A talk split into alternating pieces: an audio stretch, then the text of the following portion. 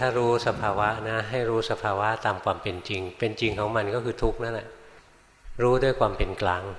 นะถ้าใจเราไม่เป็นกลางใจเรายังรังเกียจทุกข์อยู่ ก็ยังไม่พ้นหรอก มันก็จะทุกข์ไปเรื่อยไปรู้อันนี้ก็นะจิตไปเกาะอันนี้ก็ทุกข์จิตไปเกาะอันนี้ก็ทุกข์มีแต่ทุกข์ไปหมดเลย วันหนึ่งจิตจะฉลาดขึ้นมา จิตจะเป็นกลาง จิตรู้แล้วความทุกข์เป็นสิ่งที่หนีไม่ได้ ห้ามก็ไม่ได้หนีก็ไม่ได้ ไปไหนก็ไม่พ้น ไปไหนก็เอาทุกข์ไปด้วย พอจิตมันรู้ตรงนี้นะ้ำยอมรับเนี่ยเป็นกลางกับมัน